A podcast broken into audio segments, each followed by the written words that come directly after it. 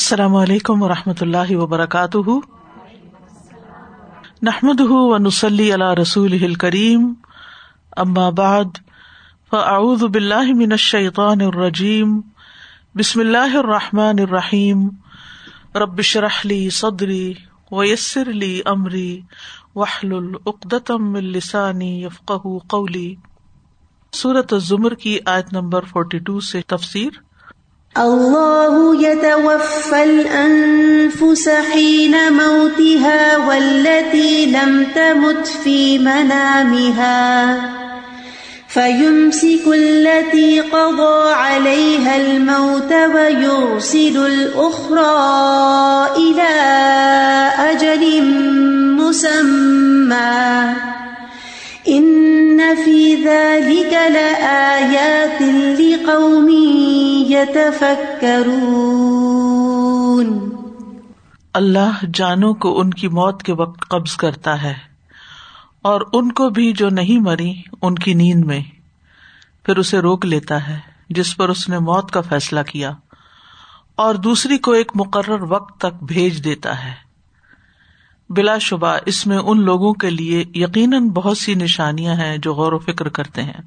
اللہ یا توفل انفسین موتحا اللہ ہی جانوں کو موت کے وقت قبض کرتا ہے۔ یعنی بندوں پر اللہ تعالی مکمل اختیار رکھتا ہے۔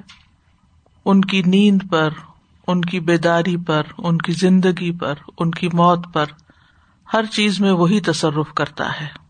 اور یہاں لفظ یا توفا استعمال ہوا ہے۔ تو توفا یا توفا کا مانا ہوتا ہے قبض کرنا، پکڑ لینا۔ موت وفات کبرا ہے اور نیند وفات سغرا ہے۔ سورت الانعام میں آتا ہے یا توفا کم بل اور وہی ہے جو تمہیں رات کو قبض کر لیتا ہے یعنی تمہاری روح قبض کر لیتا ہے۔ وہ یا لما جراہ تم بن نہار اور جانتا ہے جو کچھ تم نے دن میں کمایا۔ تم میب آف فی ہی پھر وہ تمہیں اس میں اٹھا دیتا ہے۔ یعنی رات کو تمہاری روح لے کر پھر صبح تمہیں اٹھا دیتا ہے۔ کیوں؟ لیقدا اجل مسمہ، تاکہ مقرر مدت یعنی جو زندگی کا عرصہ ہے، اسے پورا کیا جائے۔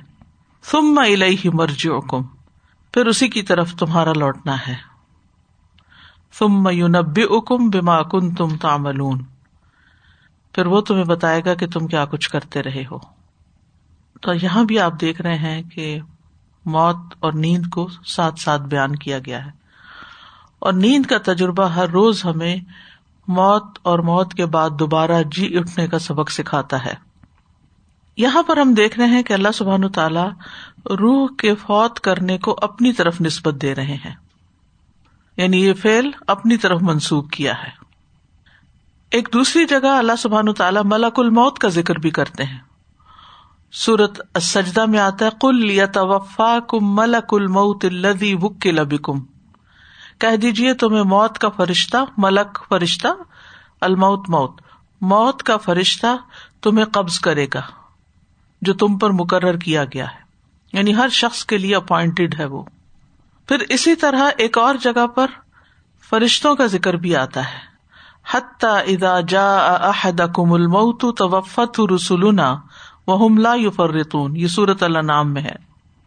یہاں تک کہ جب تمہارے کسی ایک کو موت آتی ہے، اسے ہمارے بھیجے ہوئے قبض کر لیتے ہیں اور وہ کوتا ہی نہیں کرتے یعنی فرشتے بھی آتے ہیں۔ تو اللہ سبحان تعالیٰ نے جب ملک الموت کو مقرر کر رکھا ہے، فرشتے آتے ہیں روح لینے کے لیے۔ پوری ایک ٹیم ہوتی ہے، تو پھر اپنی طرف اس کو نسبت کیوں دی ہے؟ اس لیے کہ اللہ کے حکم سے یہ سب کچھ ہوتا ہے۔ ہماری زندگی اور موت اللہ ہی کے اختیار میں ہے۔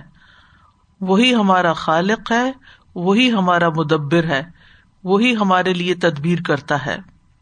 اور اس کے جتنے بھی حکم ہیں، ان کی امپلیمنٹیشن کے لیے اس نے اسباب طے کیے ہیں۔ اسباب کے ذریعے ہوتے ہیں۔ تو ملک الموت بھی ایک سبب بنتا ہے موت آنے کا۔ حقیقت میں اللہ ہی موت و حیات کا خالق ہے۔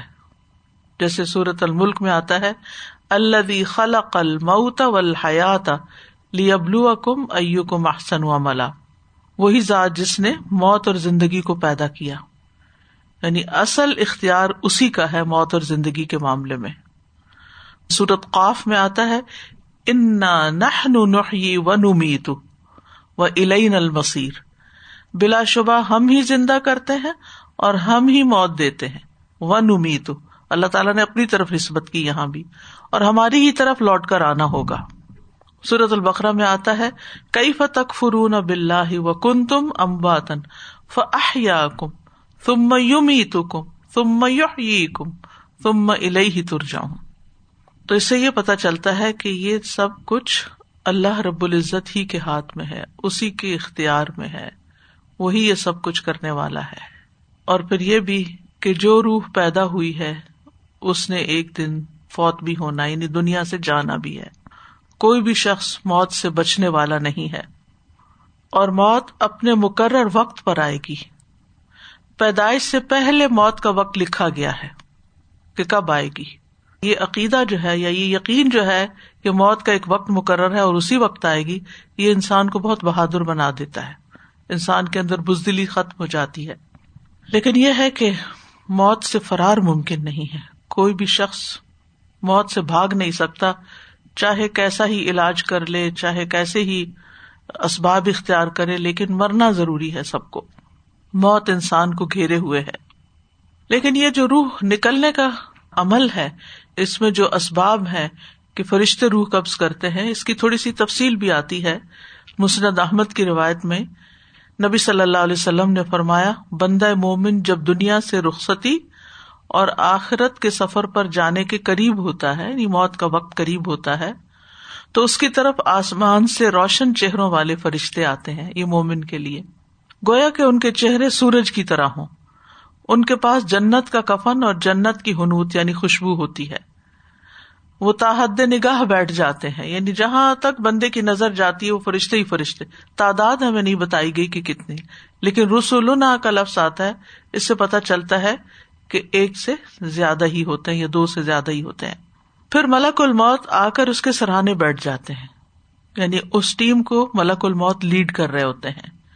اور کہتے ہیں، اے نفس مطمئنہ اللہ کی مغفرت اور خوش ندی کی طرف چلو۔ آ کے خوشخبری دیتے ہیں۔ اور اس خوشخبری سے مومن خوش ہو جاتا ہے اور پھر اس کے دل میں تڑپ آتی ہے کہ میں جلدی اللہ سے ملاقات کروں۔ تو پھر اللہ تعالیٰ بھی اس سے ملاقات کرنا چاہتے ہیں۔ لیکن اگر کوئی منافق ہوتا ہے یا کافر ہوتا ہے اور اس کو آ کر فرشتے جو ہیں وہ بری خبر سناتے ہیں، تو پھر وہ روح جسم سے نکلنا نہیں چاہتی۔ اسی لیے اس روح کو نکالنے میں پھر تکلیف بھی زیادہ ہوتی ہے۔ جبکہ مومن کی روح اس حدیث کے مطابق اس طرح بہ کر نکل جاتی ہے جیسے مشکیزے کے منہ سے پانی کا قطرہ بہ جاتا ہے۔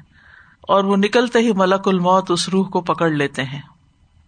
اور دوسرے فرشتے پلک چھپکنے کی مقدار میں بھی یعنی جتنی دیر میں بلنگ فن آئے ہیں، اتنی دیر بھی ملک الموت کے ہاتھ میں نہیں رہنے دیتے، بلکہ لپک کر لے لیتے ہیں۔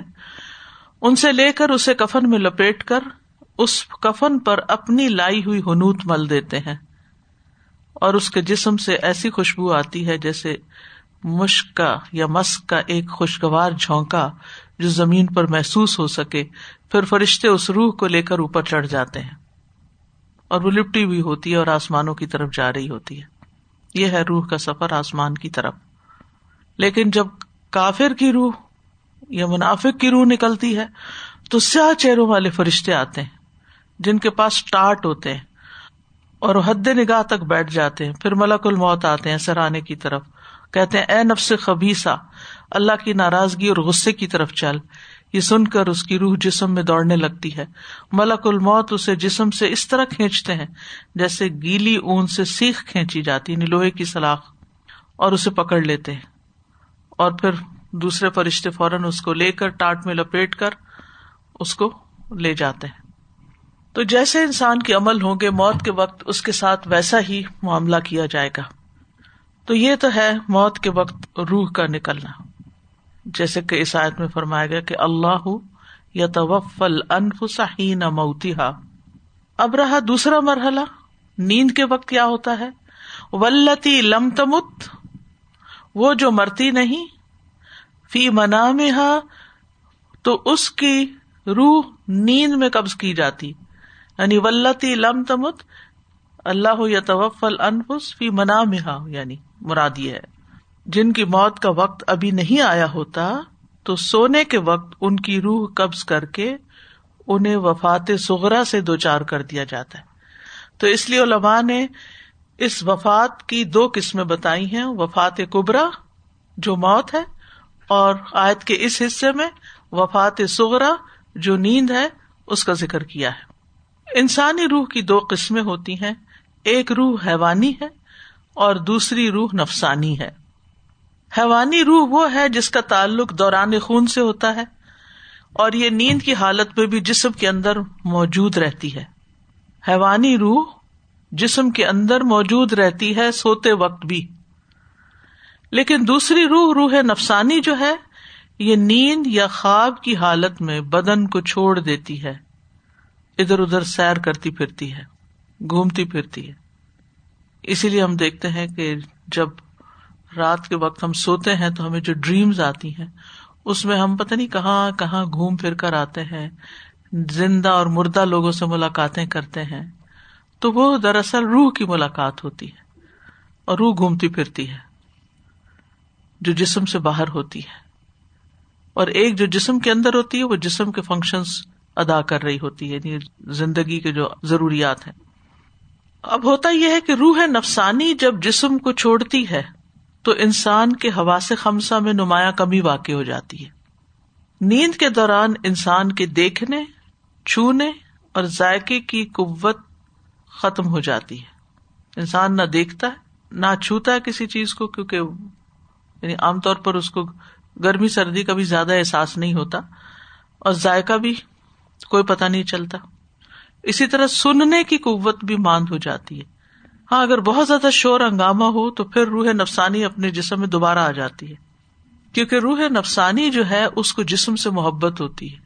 یعنی چاہے وہ کہیں اور ان کے روح کے جو آنے جانے کی یا حرکت کی جو اسپیڈ ہے، وہ بہت تیز ہے۔ یعنی اگر روح کسی دور دراز جگہ پر بھی ہو اور انسان کی کوئی ایسی کنڈیشن ہو جس میں وہ جاگ آئے تو لمحے بھر میں واپس جسم میں آ جاتی ہے۔ اور یہی روح جو ہے، یہ انسان کی آرزو کی تکمیل کا باعث بنتی ہے۔ انسان کی خواہشات اور انسان کی ڈریمز اور یہ سب کچھ اسی سے متعلق ہوتی ہیں۔ اور دونوں روحوں کا آپس میں تعلق بھی ہوتا ہے۔ بہت گہرا اور قریبی تعلق ہوتا ہے۔ کیونکہ یہ ایک ہی اکائی کے دو جز ہوتے ہیں۔ روح نفسانی اگر خواب میں کسی بات پر لطف اندوز ہوتی ہے، تو روح جسمانی جو ہے، اس پر اس کا اثر پڑتا ہے اور انسان صبح خوش باش اٹھتا ہے، اچھی فیلنگ ہوتی ہے۔ اور اگر روح نفسانی کو خواب میں کوئی حادثہ پیش آئے یا اس کو کسی تکلیف کا سامنا کرنا پڑے، تو روح جسمانی بھی اس سے متاثر ہوتی ہے۔ اسی لیے انسان خواب میں بعض اوقات رونے، چیخنے، چلانے بھی لگ جاتا ہے۔ یا پریشان ہو جاتا ہے۔ تو اس سے ہمیں زندگی اور موت اور قبر اور برزخ اور ان تمام چیزوں کا بھی ایک اندازہ ہوتا ہے اور بات سمجھ میں آتی ہے۔ تو روح حیوانی جو ہے، جب یہ ختم ہوتی ہے، تو ساتھ ہی روح نفسانی بھی ختم ہو جاتی ہے۔ اس کا بھی خاتمہ ہو جاتا ہے۔ یعنی اگر ایک روح جسم سے الگ ہوتی ہے یعنی موت کے وقت، تو دوسری بھی ساتھ ہی چلی جاتی ہے۔ اب ہوتا یہ ہے کہ جیسے اگر کوئی شخص سویا ہوا ہو اور سوتے ہوئے اسے کوئی چیز کاٹ جائے اور وہ فوت ہو جائے، تو وہ جو دوسری روح نکلی بھی ہوتی ہے، وہ واپس نہیں آتی جسم میں۔ جو ہے، یہ بھی نکل جاتی ہے اور وہ دوسری بھی ساتھ پھر مل جاتی اور اکٹھی ہو جاتی ہے۔ تو اس طرح ولتی لم تمت فی منا مہا فیم سے کلتی قزا علیہ الموت۔ تو جس پر موت کا فیصلہ صادر ہو جاتا ہے، تو سونے کی حالت میں اس کی دوسری روح چلی جاتی ہے یعنی ختم ہو جاتی ہے، لے لی جاتی ہے۔ ایک تو پہلے ہی نکلی ہوئی ہوتی ہے سوتے ہوئے، دوسری بھی نکل جاتی ہے۔ وہ پہلی والی واپس نہیں آتی۔ اور اس طرح اس کو وفات کبرا سے دو چار کر دیا جاتا ہے۔ ویور سل الخرا الا اجل مسمہ اور اگر کسی کو موت نہیں آنی نیند میں، سوتے میں تو پھر جو پہلی روح نکلی تھی اس کو واپس بھیج دیا جاتا ہے۔ اسی لیے ہم دیکھتے ہیں کہ نیند اور موت میں ایک مشابت بھی ہے۔ اہل جنت جو ہے وہ سوئیں گے نہیں، ٹھیک ہے؟ کیونکہ نیند موت کی قسم ہے۔ تو جنت والوں کو موت نہیں آئے گی۔ پھر یہ ہے کہ ہمیں سوتے اور جاگتے وقت اپنی موت کو یاد رکھنا چاہیے۔ اسی لیے ہم دیکھتے ہیں کہ نبی صلی اللہ علیہ وسلم جب رات کو بستر پر لیٹتے تو اپنا ہاتھ اپنے رخسار کے نیچے رکھتے، دایاں ہاتھ، دائیں رخسار کے، اور یہ دعا پڑھتے اللہ بسم کا اموت و احیا۔ اللہ تیرے ہی نام کے ساتھ سوتا اور جاگتا ہوں۔ اور جب بیدار ہوتے تھے، پڑھتے تھے الحمد للہ احیانا بادما اماتنا۔ و الہ نشور سب تعریفیں اس اللہ کے لیے ہیں جس نے ہمیں موت دینے کے بعد زندہ کیا اور اسی کی طرف اٹھ کر جانا ہے۔ اسی لیے ہمیں ایک اور دعا بھی سکھائی گی کہ سوتے وقت ہم اللہ تعالی سے روح پر رحمت اور روح کی حفاظت کی دعا کریں۔ نبی صلی اللہ علیہ وسلم نے فرمایا، جب تم میں سے کوئی شخص بستر پر لیٹے، تو پہلے اپنا بستر اپنی چادر کے کنارے سے جھاڑ لے، کیونکہ وہ نہیں جانتا اس کی بے خبری میں کیا چیز اس پر آ گئی۔ اس کی بے خبری میں کیا چیز اس پہ آ گئی سے مراد صرف سانپ بچھو ہی نہیں ہے۔ کوئی بھی چیز جو ہم دیکھ نہیں سکتے، جنات وغیرہ کا شر ہو سکتا ہے، کوئی بھی چیز۔ تو انسان رات کو نیند میں ڈسٹرب رہتا ہے۔ تو اس لیے صاف ستھرا بھی بستر ہو۔ کچھ بھی نہ ہو اور آپ کے کمرے میں کسی قسم کے کیڑے مکوڑے بھی نہ ہو۔ تو سنت پوری کرتے ہوئے آپ اپنی ہی شال جیسے آپ نے اوڑی ہوئی ہے یا اسکارف اوڑا ہوا ہے، تو اسی کو اتار کے آپ بستر کے اوپر اس کو ضرور پھیر لیں، جھاڑ لیں ایک دو۔ کیونکہ ایک مصنون عمل ہے اور اس میں فائدہ ہے۔ اور آپ دیکھیں گے کہ آپ کی سلیپ بھی بہتر ہوگی اور جو نیند میں عجیب سی ڈسٹربینس ہوتی ہے وہ ختم ہو جائے گی۔ ان شاء اللہ یہ میں اپنے پرسنل ایکسپیرئنس سے بتا رہی ہوں، باقی تو اللہ ہی بہتر جانتا ہے۔ تو بہرحال نبی صلی اللہ علیہ وسلم نے یہ طریقہ بتایا اور اس کے بعد فرمایا کہ پھر یہ دعا پڑھے بسم کا ربی ودا تو جمبی و بی کا ارفا ان امسک تنفسی فرحم ہا و ان ارسلتا فض ہا بیما تحفظ بھی عبادت صالحین میرے رب، تیرے نام سے میں نے اپنا پہلو رکھا، تیرے ہی نام سے اٹھاؤں گا۔ اگر تو نے میری جان کو روک لیا یعنی فیور سلو لخرا نہیں ہوا، تو اس پر رحم کرنا یعنی پھر تم موت ہی موت ہے، تو موت کے بعد تیری رحمت کے موت آ جائے اور اگر اس کو چھوڑ دیا یعنی زندگی باقی رکھی، تو اس کی حفاظت کرنا جس طرح تو اپنے نیک بندوں کی حفاظت کرتا ہے۔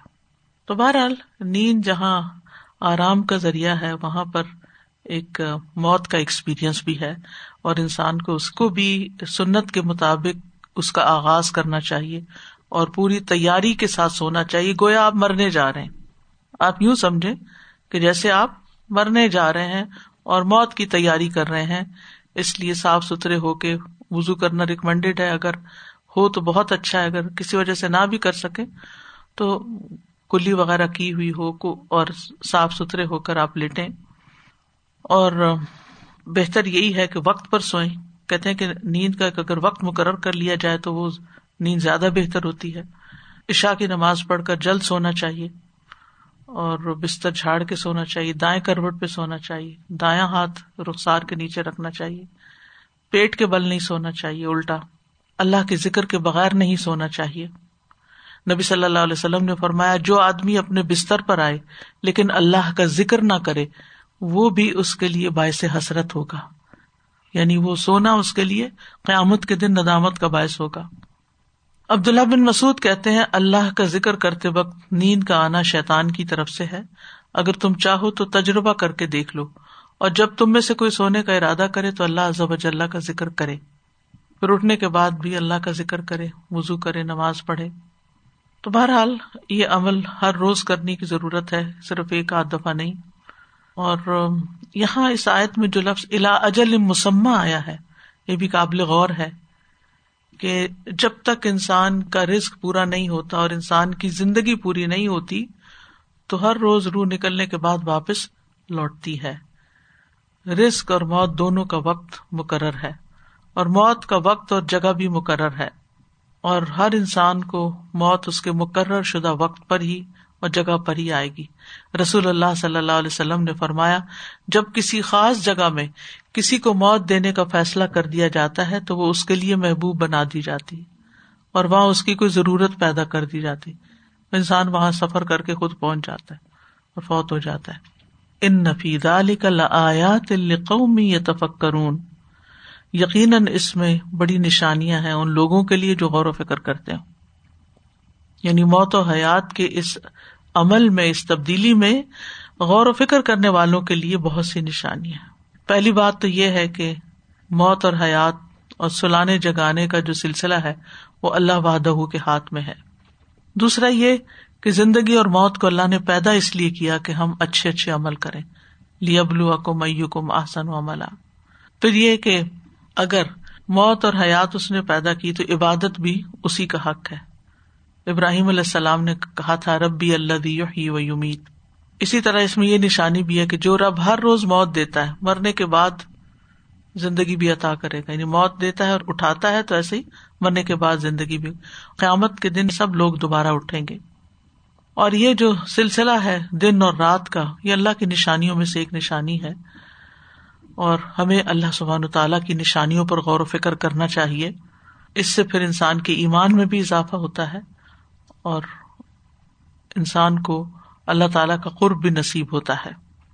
اور پھر یہ ہے کہ جب موت کا تذکرہ آتا ہے یا دن نیا ملتا ہے تو انسان کو اچھی طرح اپنی زندگی کی قدر کرنی چاہیے۔ فار گرانٹیڈ نہیں لینا چاہیے۔ شکر ادا کرنا چاہیے کہ ایک دن اور مل گیا۔ اور اس دن میں پھر کیا کرے کیونکہ دن ختم ہونے کے بعد پھر سونا ہے نا۔ تو زندگی ختم ہونے کے بعد پھر مرنا ہے۔ تو پھر مرنے کے بعد کی زندگی کے لیے تیاری کریں۔ کیونکہ اصل عقل مند وہی ہے جو اگلے مرحلوں کے لیے تیاری کرتا ہے اور زندگی کی قدر کرے۔ یہ بڑا اہم سبق ہے۔ یعنی جو نشانی ہے، یہ غور و فکر کی بات ہے کہ زندگی کی قدر کرے کہ کن مرحلوں سے گزر کر آپ کو پھر سے زندگی مل جاتی ہے۔ اور پھر یہ کہ آج عمل کا وقت ہے۔ کل حساب ہوگا۔ اس لیے نیک امال میں جلدی کریں۔ اور پھر یہ کہ موت کا ذکر بھی کثرت سے کرتے رہیں۔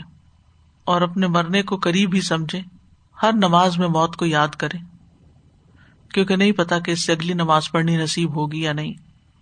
اور پھر حالت اسلام میں مرنے کی دعا کرے کہ توفنی مسلم و الحقنی بصالحین کیونکہ موت کے بعد یا تو انسان صالحین کی کمپنی میں جاتا ہے اور یا طالحین کی۔ تو اسی لیے یوسف علیہ السلام نے کہا تھا کہ فاطر السماوات والارض، انت ولی فی الدنیا والآخرہ، توفنی مسلم و الحقنی بالصالحین اور پھر اگر زندگی سے تنگ ہو انسان تو یہ دعا کرتا رہے اللہ احینی ما کانت الحیات خیر علی و توفنی اذا کانت الوفات خیر علی اور پھر یہ کہ موت کے وقت راحت کی دعا کرنی چاہیے۔ وجہ الحیات زیادت علی فی کل خیر وجہ الموت راحت علی من کل شر۔ اور پھر یہ بھی کہ اللہ تعالیٰ ہمیں بغیر آزمائش میں پڑے بغیر کسی محتاجی کے اللہ تعالیٰ جیسے عام طور پہ لوگ دعا کرتے نا، چلتے پھرتے اللہ اٹھا لے کہ کسی کا محتاج نہ ہو اور کسی پہ بوجھ نہ بنے۔ ہم تو دنیاوی اعتبار سے یہ کہتے ہیں نا، لیکن جو دعا اس سلسلے میں بتائی گئی ہے، وہ یہ ہے اللہ انی اسلو کا عمل بالحسنات و ترکن للمنکرات و ازا ارتفی قوم فتنتن و انا فیم فتح فنی علیہ کا غیر مفتون اللہ تعالیٰ مجھے بغیر فتنوں کے اٹھانا یعنی ایمان سلامت رکھنا۔ برتے دم تک اور بری موت سے بھی پناہ مانگنی چاہیے۔ اسی لیے نبی صلی اللہ علیہ وسلم نے کچھ دعائیں ایسی مانگی تھی اللہ اعوذ کا من الحدمی اللہ، میں اس بات سے تیری پناہ میں آتا ہوں کہ کوئی چیز میرے اوپر آ کے گرے، کوئی مکان یا دیوار یا کوئی بھی چیز۔ وہ اعوذ کا من تردی اور یہ کہ میں اوپر سے گر کے مروں، اس سے بھی بچانا مجھے۔ وہ اعوذ کا من الغرق، ڈوب کے مرنے سے بچانا و الحرق جل کے مرنے سے بچانا و الحرم انتہائی بڑھاپے سے بچانا وہ اعوذ کا یا تخبت یا شیطان ان دل موت اور اس چیز سے بھی میں تیری پناہ لیتا ہوں کہ شیطان موت کے وقت مجھے خپتی بنائے، بدہواس کر دے۔ وہ اعوذ کا نمو تفی سبیلی کا مدبرا، اور میں تیرے راستے میں یعنی جہاد سے پیٹ پھیرتے ہوئے نہ مروں۔ وہ اعوذ کا ان امو تلدیغا اور یہ کہ میں کسی زہریلے جانور کے کاٹنے سے نہ مروں۔ تو ان دعاؤں کا بھی اہتمام کرنا چاہیے کیونکہ موت تو برحق ہے اور اللہ سبحانہ تعالیٰ خاتمہ اچھا کرے ہم سب کا۔ تو یہ سب سے بڑی خوش قسمتی ہے کہ اختتام کس پر ہوا ہے کون سے عمل پر ہوا ہے اور کس حالت میں ہوا ہے۔ اور کلمہ نصیب ہوا ہے کہ نہیں ہوا، کیونکہ بیماری اور تکلیف اور بدہواسی اور شیطان کی اکساہٹیں اور یہ سب مل کے انسان کا انجام خراب کر سکتی ہیں۔ اس لیے انسان کو زندگی میں ان چیزوں کی فکر ہونی چاہیے۔ استاد جی سبحان اللہ جیسے اللہ تعالیٰ نے فرمایا نا کہ نشانیوں میں سے ہے، واقعی میں جو دونوں روحوں کا تعلق آپ نے کنیکٹ کیا، وہ اتنا امیزنگ ہے کہ ڈرائیونگ کرتے ہوئے فری وے پہ ڈرائیونگ کرتے ہوئے نیند کا جھونکا آ جاتا ہے اور انسان اپنے اس میں نہیں رہتا۔ بہت ساری اس کی مثالیں اور پھر وہ ایک بہت کامن چیز جو ہے، وہ سلیپ واک وہ تو جیسے کئی دفعہ ہم بچوں میں بھی دیکھتے ہیں کہ بالکل نیند میں ہوتے ہیں، ان کو پتہ نہیں چل رہا ہوتا کہ وہ کہاں جا رہے ہیں اور کس طرح سے کر رہے ہیں۔ تو سبحان اللہ، ہر ہر اس میں اللہ تعالیٰ کی نشانیاں ہیں اس میں۔ سدا وہ میں کلپ دیکھ رہی تھی۔ تو اس میں مجھے آئی تھنک سب سے فیسنیٹنگ چیز یہ لگی، وہ یہ تھا کہ سلیپ ہم یعنی کیا ہوتا وٹ ہیپنس تو اس میں انہوں نے فور اسٹیجز بتائے تھے کہ پہلے دو اسٹیجز میں ہماری نیند کچی نیند جیسے ہم کہتے ہیں like we kind of not ہم یو نو سمجھے، ہوش کی حالت سی نیند میں جانے کی اب کوشش کر رہے ہیں، اس فیس کے اندر ہیں۔